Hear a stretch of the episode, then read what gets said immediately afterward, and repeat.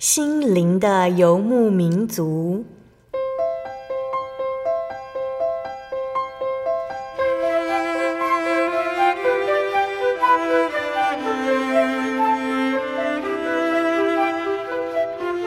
在这个谁都不管谁的后现代社会里，每个人的心灵都是游牧民族。成长的过程就是寻找的过程。每一颗漂泊的心灵，其实都在寻找生命的绿洲。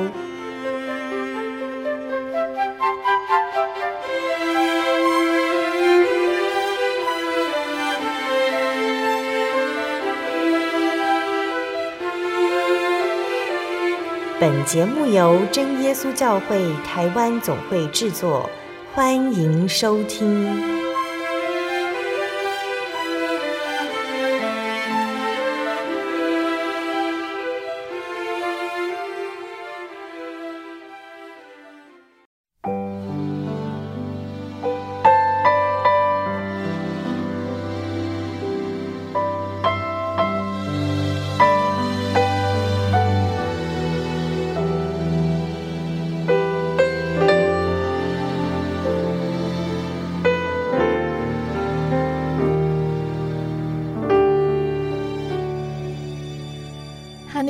所有在空中的听众朋友们，大家平安，欢迎收听今天的心灵的游牧民族，我是贝贝，很高兴能够在空中和大家见面哦。大家这个星期过得愉快吗？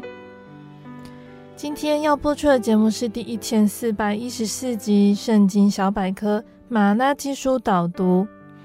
今天的圣经小百科内容是由真耶稣教会宣道处制作的延伸神学课程中截取出来和听众朋友们分享。主题是马拉基书，由林章伟传道主讲。那马拉基书呢，是旧约圣经的最后一卷小先知书，书名来自于先知马拉基，记载真神透过先知传达对以色列人的指责还有警告。主要是针对当时以色列人他们的崇拜还有道德堕落的问题。以色列人他们将污秽的食物献在坛上，也藐视神的圣名，任性悖逆，并且夺取神的公物，不献十分之一。他们也认为神并没有爱他们。但是呢，马拉基书呢却强调了真神的慈爱和公义，因为真神爱着他的百姓。爱之深，责之切。于是发出这样子的宣告：敬畏他的人将赐下恩惠荣耀；不敬畏、藐视他的人将施行审判。那我们先来聆听一首诗歌，诗歌过后，我们就一起来聆听您传道主讲的马拉基书哦。我们要聆听的诗歌是赞美诗的两百二十一首，克制情欲。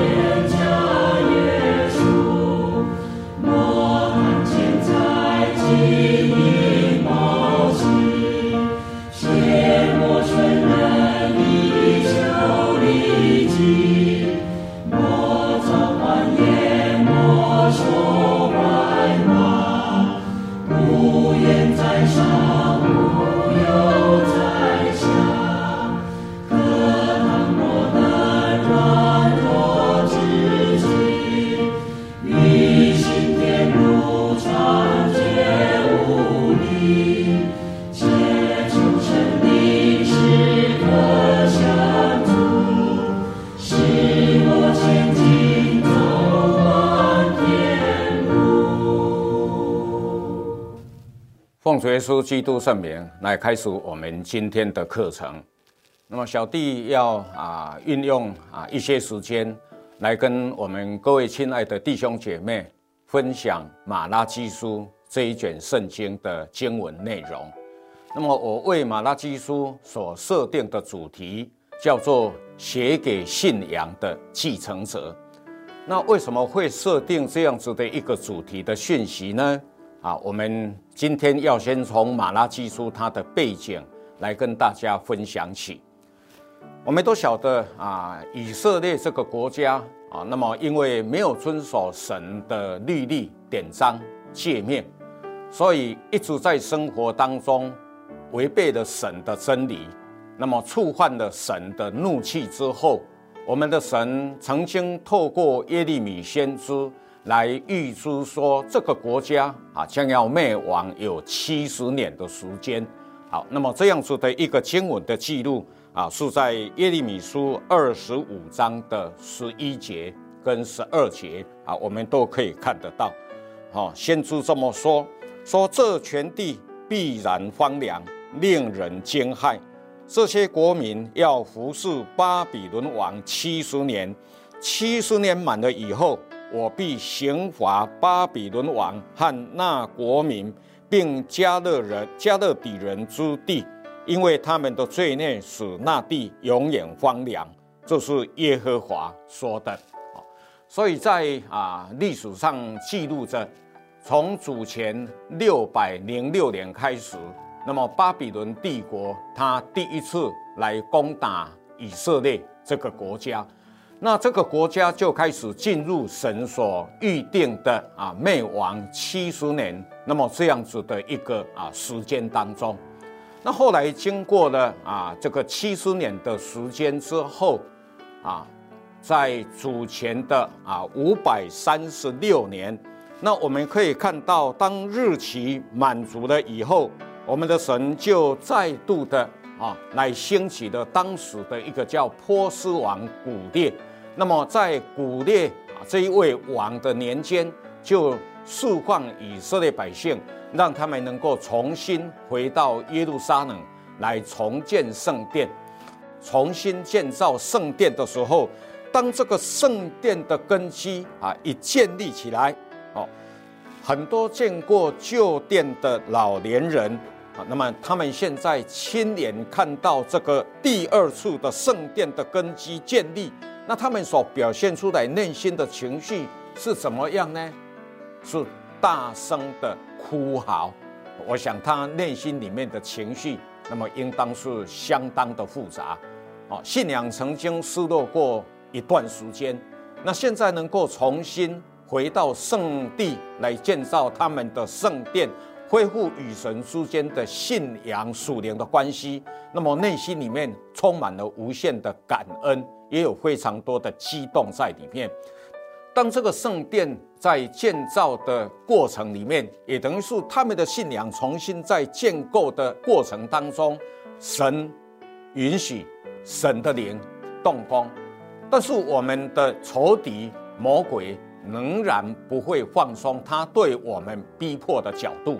所以魔鬼他会运用在人世间各种不同的环境。各种不同的势力来阻挡建殿的工程，所以我们可以从以斯拉记的第四章看到，当时他们建殿的工程因为受到了阻碍，所以他们就停工了。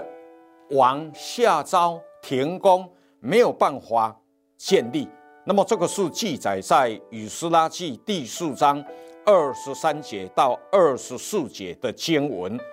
所以当时的王叫亚达薛西王。那亚达薛西王他下令停工，停到什么时候呢？在以斯拉记四章的二十四节记载说，他们停工停到了啊这个波斯王叫大利乌第二年。那小弟去查了一下他的历史背景的资料，这个大概已经停工了，应当有十六年的时间。所以魔鬼他迫害，哦，他逼迫，他用环境、用树立所造成的信仰工程的建造是非常的严重。希望能够长期让他们的信仰荒废与神疏远之间的属灵关系。所以听了十六年之后，我们可以从以斯拉记的第五章再次看到神的灵又主动兴起动工，所以激动这些以色列百姓来继续建造圣殿。所以，我们天上的真神他就兴起了两位先知，那么一位先知叫哈该先知。所以我们所看到的记录在圣经里面的哈该书，那么他说哈该先知在神的灵的激励当中，他出来为神说话。那么他教导以色列百姓的角度呢，那么是从啊这个生活的角度啊去做解说的。所以如果你看哈该书，它概略的内容是先出传达神的讯息说。你们是住在天花板的房子里面啊，因为经过了十六年的停工，那么百姓仍然要继续生活。那一个人在生活当中所追求的，那么就是经济上的富庶、繁荣、进步。所以当时以色列百姓他们住的天花板的房子呢，可是神说我的圣殿仍然是荒凉的。所以我们的神要求百姓。好，说你们可以从你们的生活角度去看一看，你们花费了相当多的劳力，流了相当多的啊这个汗水，那你们从事耕种，能够增加你们的经济的富裕性。可是你们看一看，你们收进来的口袋能够存得住吗？花费那么多的劳力。你们所得到的却是非常的少，那为什么会这样子呢？哦，你们到酒榨里面想要获得一些你们的收成，哦，那可是你们想一想，你们从酒榨当中，你们用了这么多的粮食，可是你们能够收取到的这一些啊，淬炼过之后酿造出来的成品，那么到底又有多少呢？哦，那为什么你们付出的多，而你们所收到的非常的少？那是因为你们把省的电放任，任它荒凉，任它荒废。所以我们的神不会在以色列百姓的生活当中给予他们祝福，让他们生活丰盛，所以口袋破了。哈该先知是用这样的的角度。来勉励以色列百姓回归信仰。当一个人他属灵的生命得到复兴，信仰能够重新被建立的时候，那么我们的生活同时也能够得到神的保障。这是第一个啊，哈该先知所传讲的讯息。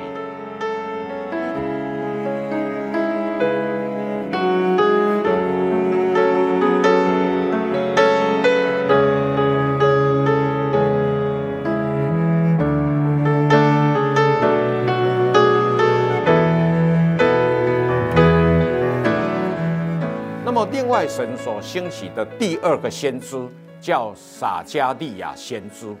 所以你看撒迦利亚书，那么我们的神他是用一个啊信仰的意象的角度来提醒以色列百姓要赶快看重信仰的问题，因为在他们的人生的过程当中，他们的生命是很短暂的，整个生命历程当中可能会有很多罪孽相。伴随着，然后在他们的生活当中去呈现出来，做出得罪神的事，而这些神都是会审判的。所以撒迦利亚先知他在他的书信当中，他用了八个意象来陈述信仰层面上的一个需要，鼓励百姓能够重建圣殿，恢复与神之间的关系。所以我们在以斯拉记的第五章。我们可以看到，当时有两个领导性的工人，一个叫做所罗巴伯，那么另外一个啊叫做耶书亚。好，所以透过两个先知，还有两个啊他们在啊这个啊行政工作上的领导的啊这个两位神所差派的工人，他们恢复建造圣殿的工作。那这个圣殿建了多久才完成呢？如果我们看以斯拉记啊第六章的十五节，好，我们就可以看到，到了大利乌王的第六年的时候，那么这个圣殿就建筑完成了，所以停工停到大利乌王第二年，但是在大利乌王第六年的时候，圣殿建造完成，所以我们去啊计算就可以晓得。他们又再度用了四年的时间来建造圣殿。那这个时候呢，从主前的五百三十六年回国重建圣殿，那么经过了十六年停工的时间，这个时候已经到了主前五百二十年。那现在再经过四年的时间，终于把圣殿建造完成。那这个时候已经是主前的五百一十六年，好，那主前五百一十六年，第二处的圣殿建造完成，那么一直到马拉基书的出现，好，那么小弟去查看他的教会的历史背景，圣经学家所提供的马拉基书他著作的年代大概。好，不是一个非常准确的年度哈，它有误差值在里面，约略是在主前的四百一十六年上下左右这一段时间当中。好，那么有些圣经学家提供更明确的数据，他说是在主前的四百一十四年到主前的四百二十五年，可能是在这个。啊，十年的时间当中，那么马拉基书在神的默示之下，那么先知他讲出了神要当时的以色列百姓那么所说的话。那从圣殿建造完成到马拉基书的出现，那么这个大概有一百年左右的时间。所以从马拉基书啊，最后圣旧约圣经的经卷神默示之后，那么一直到新约时代。啊，神差派的他的开路先锋苏洗约翰来为耶稣基督做啊这个福音布道的天国福音信息宣讲的工作的一个准备。好，那么这个两约，所谓旧约跟新约，那两约之间，那么空白的四百年左右的时间，我们的神一直都没有任何的默示，任何的讯息来告诉以色列百姓。好，好，那从这样子的一个历史背景，好，我们来看我们真耶稣教会啊，因为我们是神的教会。从这本圣经，我们也可以发现，那么在神整个救赎经纶的计划当中，那么对于神所命定的教会，啊，那么这样子的一个属灵的架构的存在，我们的神。也分了两个时期啊，要来做建设。好，那么伴随着啊秋雨，也就是早雨的圣灵的降临，那么我们的神就在圣灵降临当中，他的灵动工，那么激励了使徒时代的这一些啊使徒们，那么奋勇做工，然后他们建立了使徒时代的耶路撒冷的教会。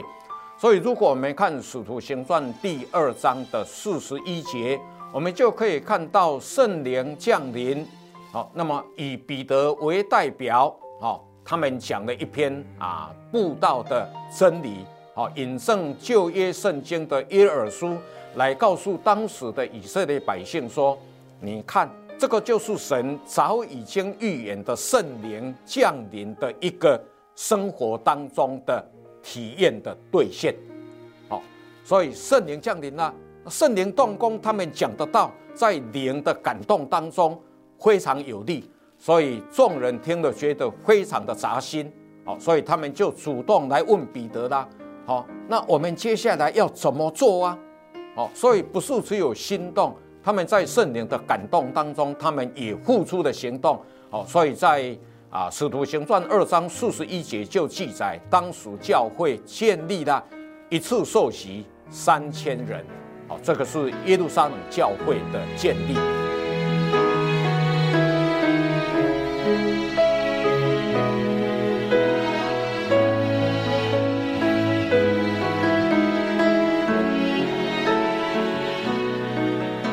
这是我们感觉到非常可惜的一件事啊，就是虽然第一个时期就是使徒时代，他们建立了神的教会，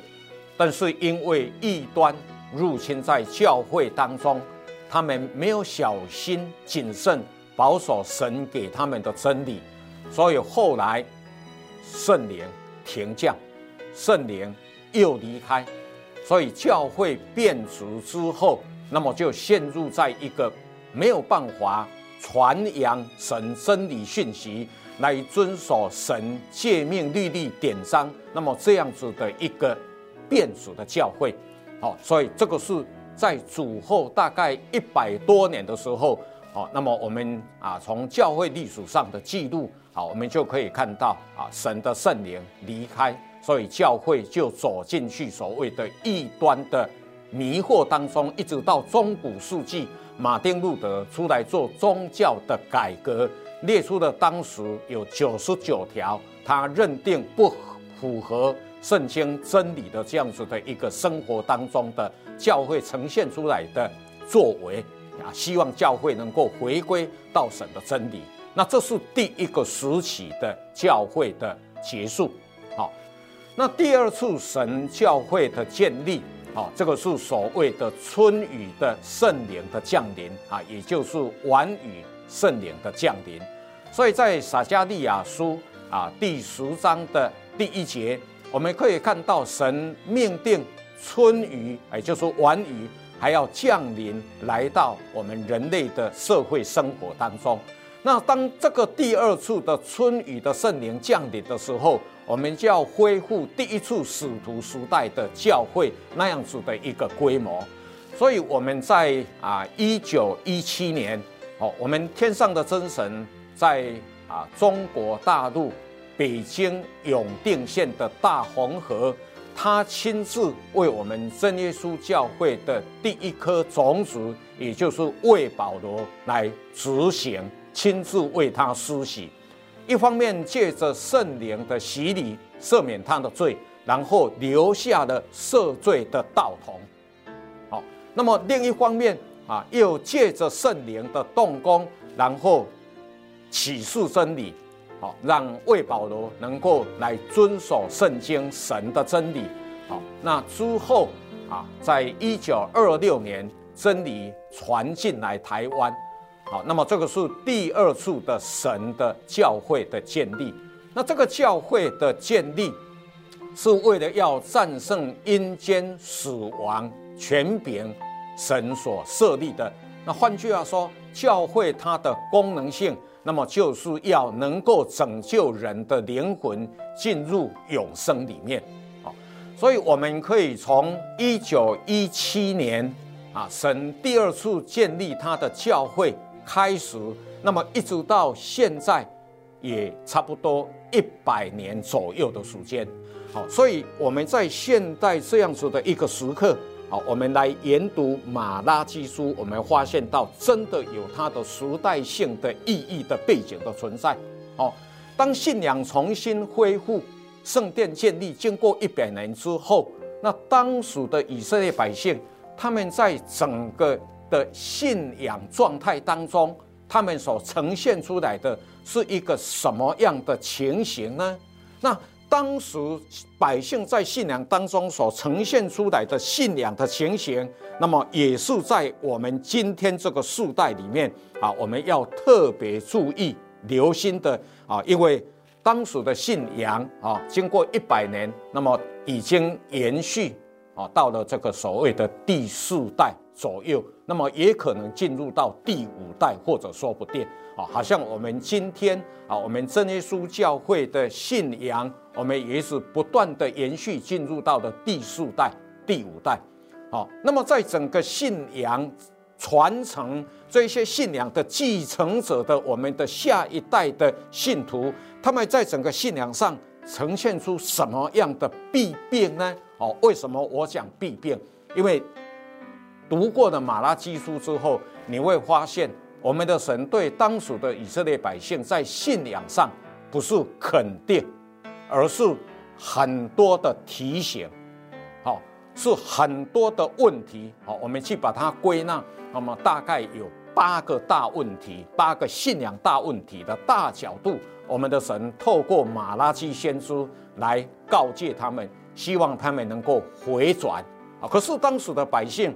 在神给他们的讯息当中，他们内心里面非常不服气，所以跟神产生了一个争辩这样子的一个场景。好，所以我讲的第一个重点啊，就是现在的时候，现在的背景啊，我们来研读马拉基书是非常合理的。啊，因为他是写给第四代或者第五代的信仰的继承者。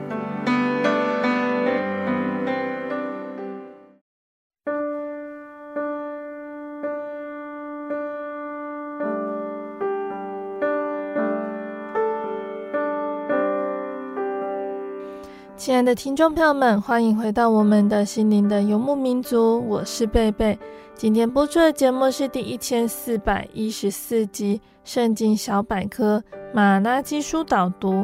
那是由真耶稣教会宣道处录制，林张伟传道主讲。节目的上半段，我们聆听到林传道谈到了当时以色列人的信仰情形。也谈到了马拉基书和我们信仰相关联的地方。那传道也整理了马拉基书，提出以色列人在信仰上的八大问题。节目的下半段会继续播放传道对于马拉基书的分享，八大问题还有三大要事，希望对我们的信仰有适度的提醒和警惕。欢迎听众朋友们继续收听节目哦。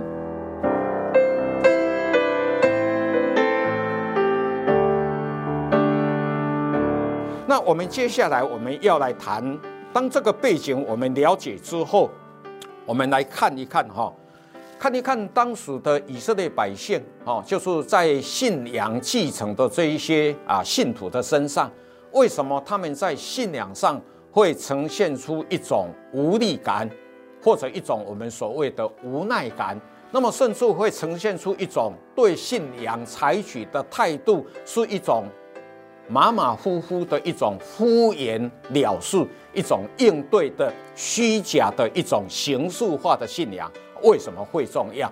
好，我们还是从圣经它的历史的背景，好，我们来跟大家做一下分享。这是第二个大部分。那第二个大部分的第一个重点，我们要来谈的是，因为当时的以色列百姓，他们信仰延续到了第四代、第五代。那他们对先祖在信仰上所经历过的，他们并没有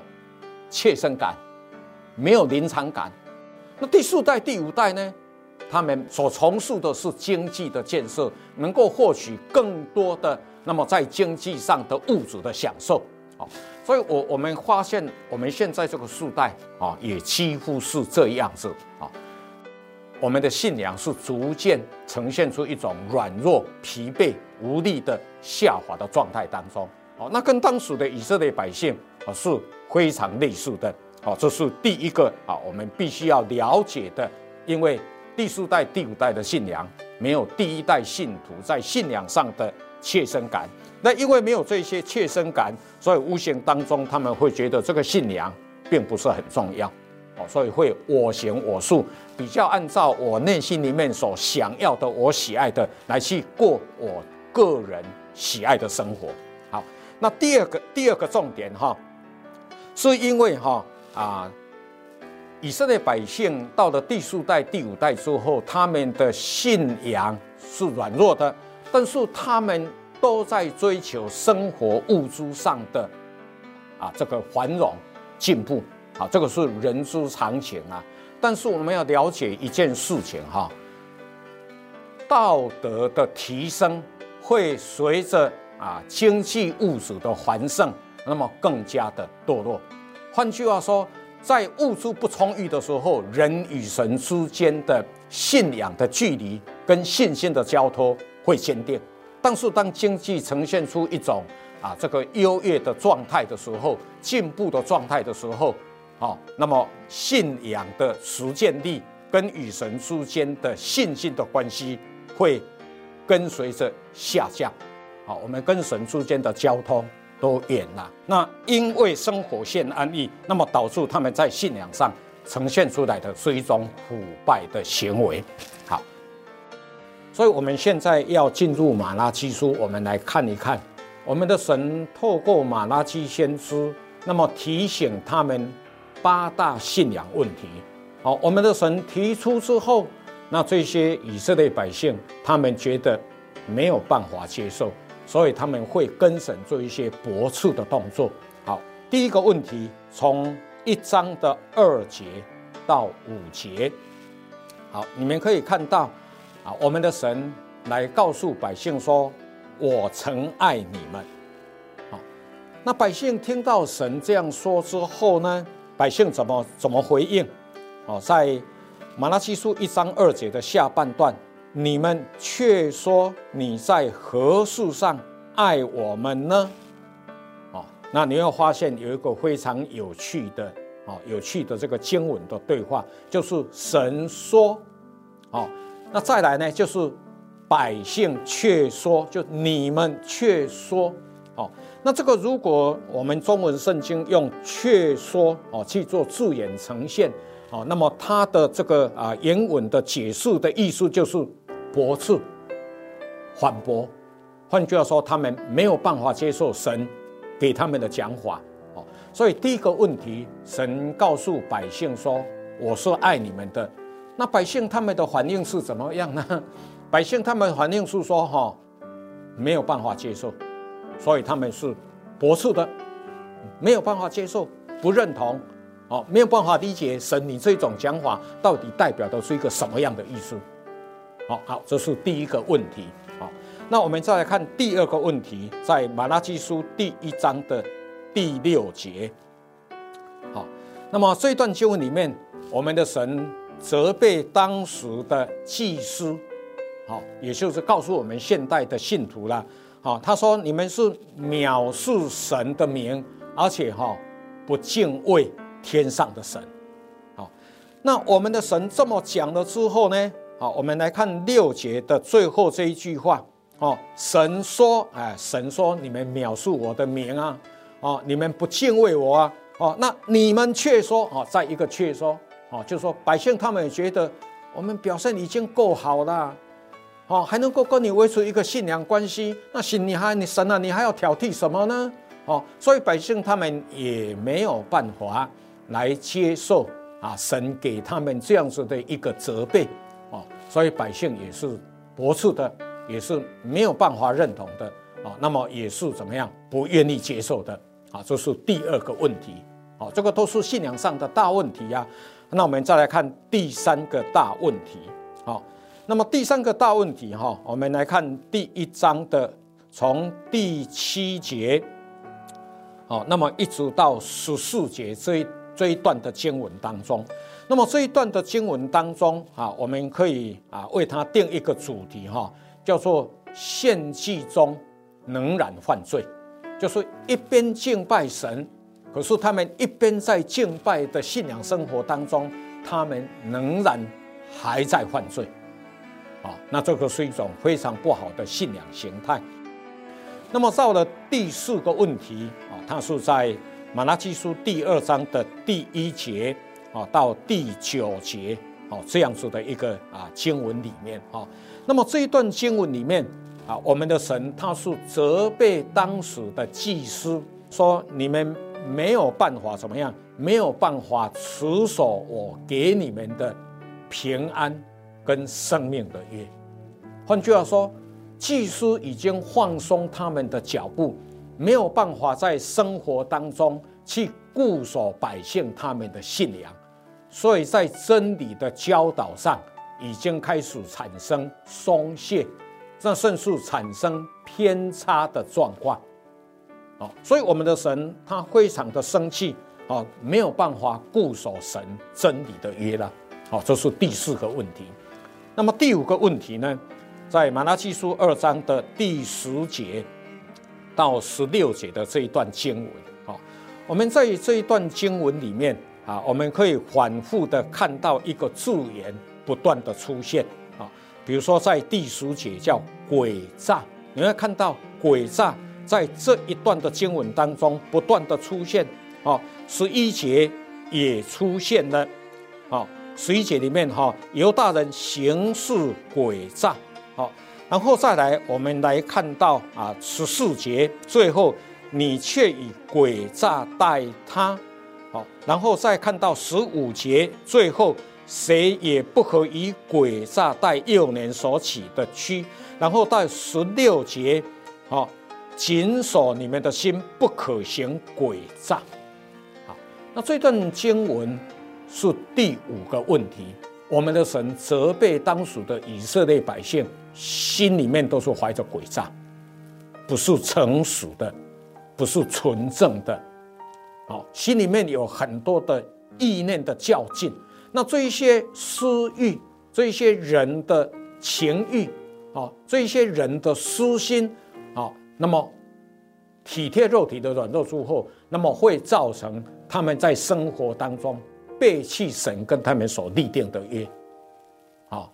神你这样讲啊，我们发现这个不符合我们生活当中的利益的需要，所以讲你可以讲，但要不要说是我们的问题。好，所以当神啊差派先知啊对百姓来讲述。好，你们你们整个生活，你们的心都是充满了诡诈。那第六个问题呢？从马拉基书二章的十七节到三章的第六节。好，那这段经文哈，我们可以看到啊，它的重点是神透过先知告诉百姓，二章十七节，你们用言语来烦琐神啊。因为他们是不止一次又一次的要跟神争辩，所以我们的神告诉百姓说：“哈，在言语上，你们让我感觉到非常的厌烦，我已经非常的疲惫了。是你们对，还是我神说的才算数？是你们才是标准，还是我所说的才是标准？那我所说的是真理，还是你们认定的才是对的？好，所以我们的神说啊，你们在言语上已经构成对我的疲惫。”对我的厌烦，好，那这个百姓呢？啊，你看十七节，啊，百姓圣经呈现出来的是是，你们还说，那换句话说，在这样子的一个问题上，哈，百姓仍然不愿意顺服神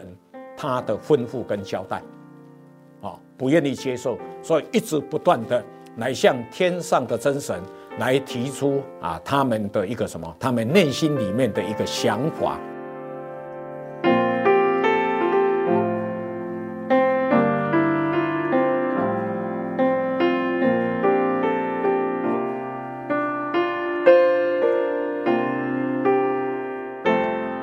再来看到啊，这个第七个问题哈，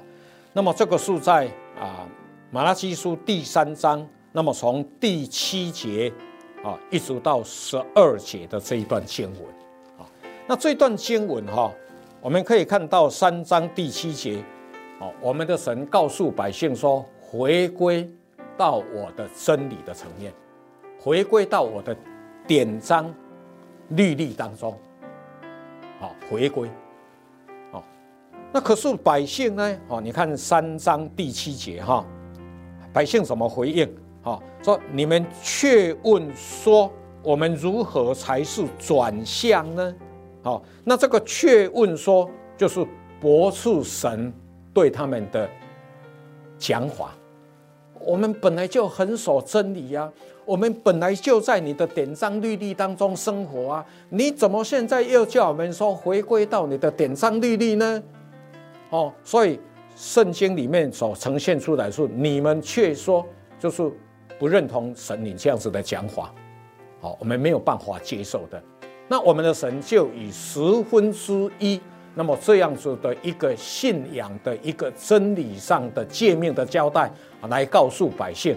其实你们是偏离我的真理了，所以你们要回转了，啊，要转向生活角度哇，转向了，不是按照你们的心意来过日子，是按照我的要求了，啊，好，那么这个是第七个问题，好，那么现在来看最后第八个问题。在马拉基书第三章的十三节到十五节的这一段经文啊，这段经文你看到我们的神哈，他又提出了一个问题了哈，说你们用话顶撞我，好，那这个顶撞哈，哎，就是忤逆了，好，这么多的这些大角度的问题，我们神一一提出来之后，想不到这些百姓都没有办法接受，而且用不同的态度，用不同的角度来跟神之间，那么做不同的这个辩证，哦，所以我们的神说：“你们用话顶撞我呢。”他们一直跟神在做争辩，一直没有办法顺服神给他们在真理上的一个主导跟讲解。啊，我们可以在这个十四节啊十五节里面提到哈，信仰的定位问题。啊，信仰到底是一种生命形式的崇高的敬拜，啊，或者信仰只是一种功利主义的？那么利益当中需要的条件交换，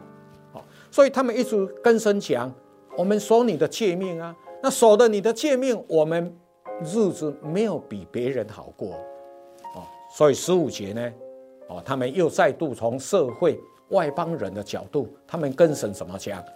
那一些行事狂妄的啦，就是没有原则的啦，没有神真理限制的啦，这些人呐、啊。哦，还有邪恶的啦，哦，日子过着非常的舒畅，那怎么会这样子呢？啊，我们这一些守你诫命的，哦，遵守你教导的，我们又是一个什么样的生活形态呢？哦，所以这个信仰到底是一种生命当中的需要，或者是生活当中的一种跟神谈判的利益交换的条件？哎，就是为了这个问题，我们的神他感觉到，他不单单是疲惫。他说：“我等于是被忤逆的，好，所以圣经说用顶撞，好，这是第八个问题，好，所以我们可以发现马拉基书哈，我们的神提出的啊，那么八大问题，那么跟当时的百姓啊来做沟通，那百姓是没有办法接受的，所以从第三章的十六节以下啊，到第四章的第六节啊，那这段经文就是啊。”旧约神的末世啊，要停止之前，我们的神再度透过先知啊，那么非常严肃地告诉他们三件事情是非常重要的。那交代过这三件事情之后呢，哦，那么我们的神在就业当中的末世就完全停止了。那到底是哪三件事？从三章的十六节到十八节，哦，那么他所提到的第一件事情，就是一个基督徒啊，对神所要具备一个最高的生活的原则，就是要敬畏神，哦，敬畏神啊，这是第一个重要的事情，好，那么再来第二个重要的事情呢，哦，就是在第四章的第四节里面所提到的，叫。接受、相信、顺服神的真理。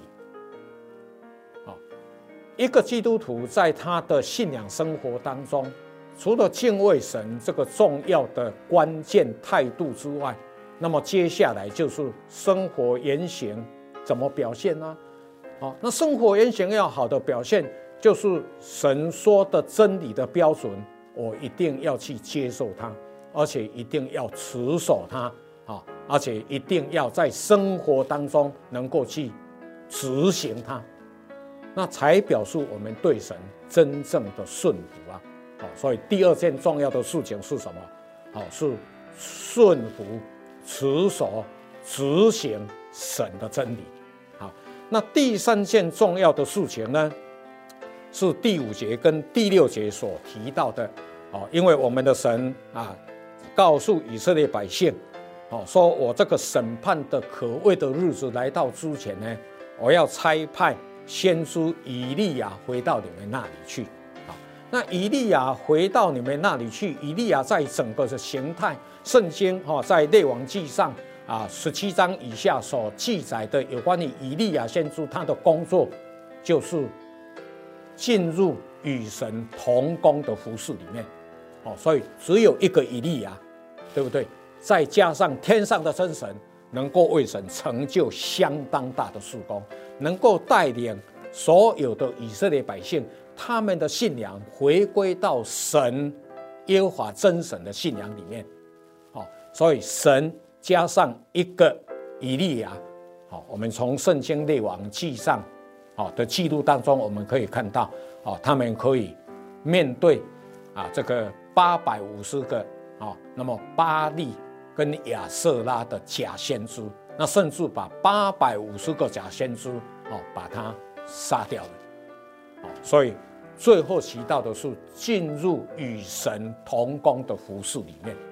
哦，就是必须要有啊这个属灵生命的。生命力的呈现，那这个生命力的呈现，就是借着我们对神在圣光上的服事，去呈现出啊我们对神的恩典的感谢，那也呈现出我们属灵活泼的信仰的生命力。好，那这个大概是整个啊我们马拉基书当中的一个啊大纲的架构的内容。八大问题，三大要素。啊，大概是整个内容是这样。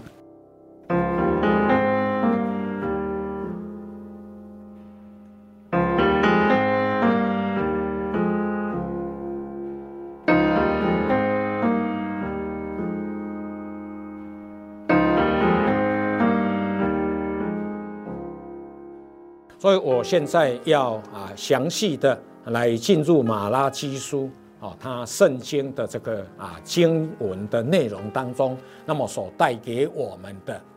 真理的啊可以思考的部分，啊，好，我现在要讲到啊，应该是马拉基书的啊第二个段落啊，第一个段落我谈的是背景啊，那么第二个段落我要谈的是来介绍从马拉基这一位先知的身上。那么我们能够得到什么样的啊真理的教导跟分享？好，我们来看马拉基书第一章的第一节。这段经文啊，圣经记载说，耶和华借马拉基传给以色列的默示。好，我分享的第一个重点哈，就是。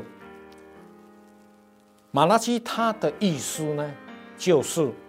神的使者。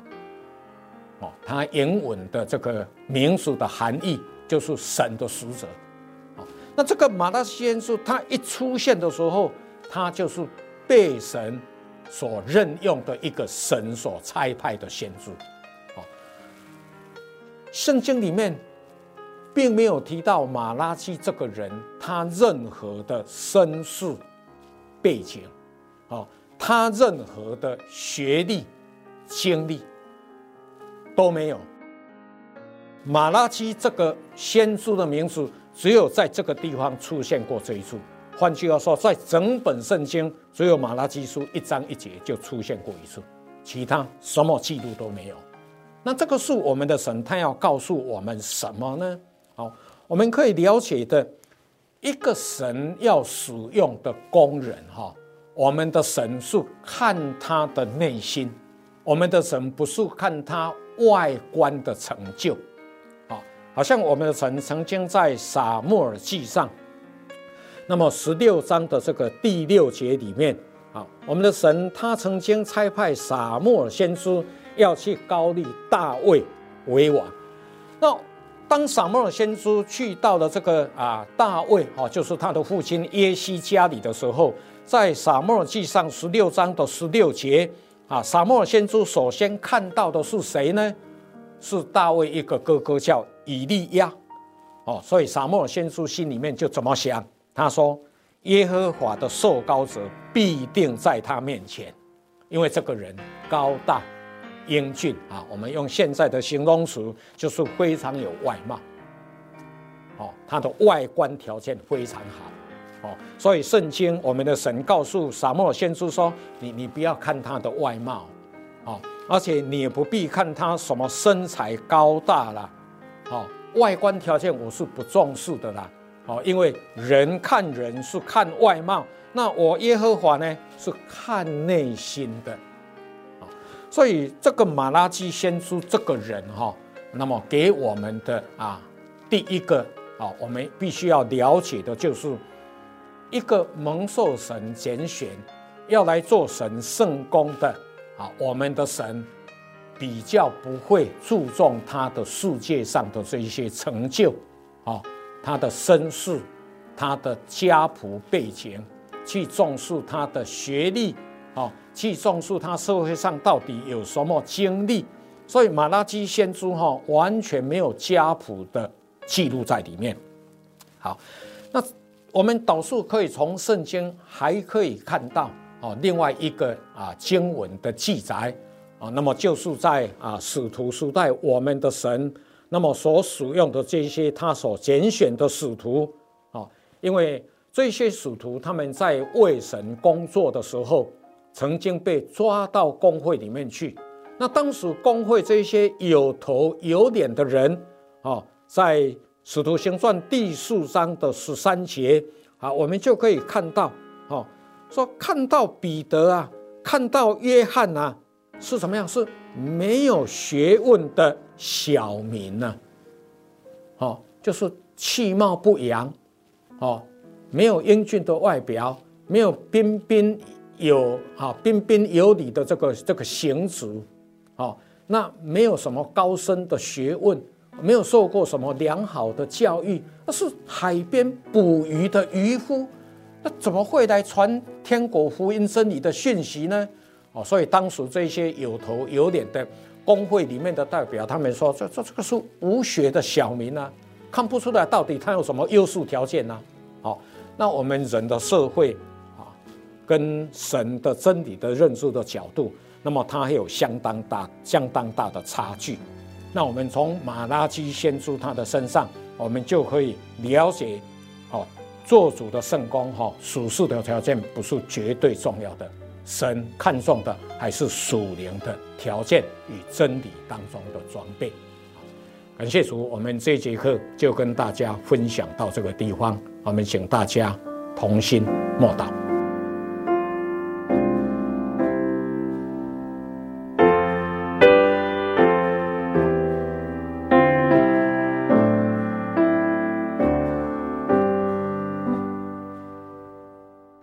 亲爱的听众朋友们，我们的节目呢就先分享到这边了。相信听众朋友们都觉得很意犹未尽，因为时间的关系，在这边我们就只能播放传道在描述中最概略的介绍哦。那有些重要的道理也因为时间的关系无法呈现出来，来和大家分享。贝贝希望哦，大家在聆听完今天的节目之后，一定要再去收看林张伟传道主讲。完整的十四集的课程哦，可以上喜信网络家庭这个网站，点选远距教学，上面有完整的十四集课程。那在 YouTube 上也有全部的课程内容，只要搜寻“真光之声”还有“马拉基书”等关键字，就可以找到，也可以收看到其他长职传道主讲的经卷内容哦。那最后呢，贝贝要再来和听众朋友们分享一首好听的诗歌。我们要聆听的诗歌是赞美诗的两百二十四首，求主查看。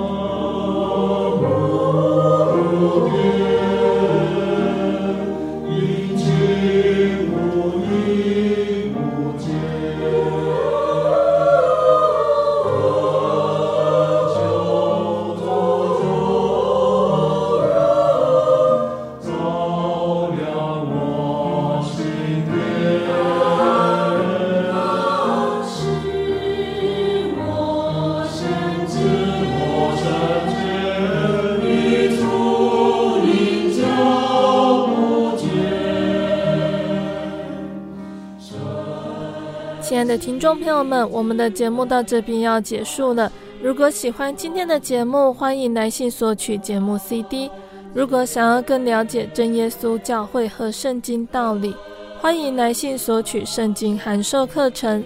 来信都请寄到台中邮政六十六支二十一号信箱，台中邮政六十六支二十一号信箱，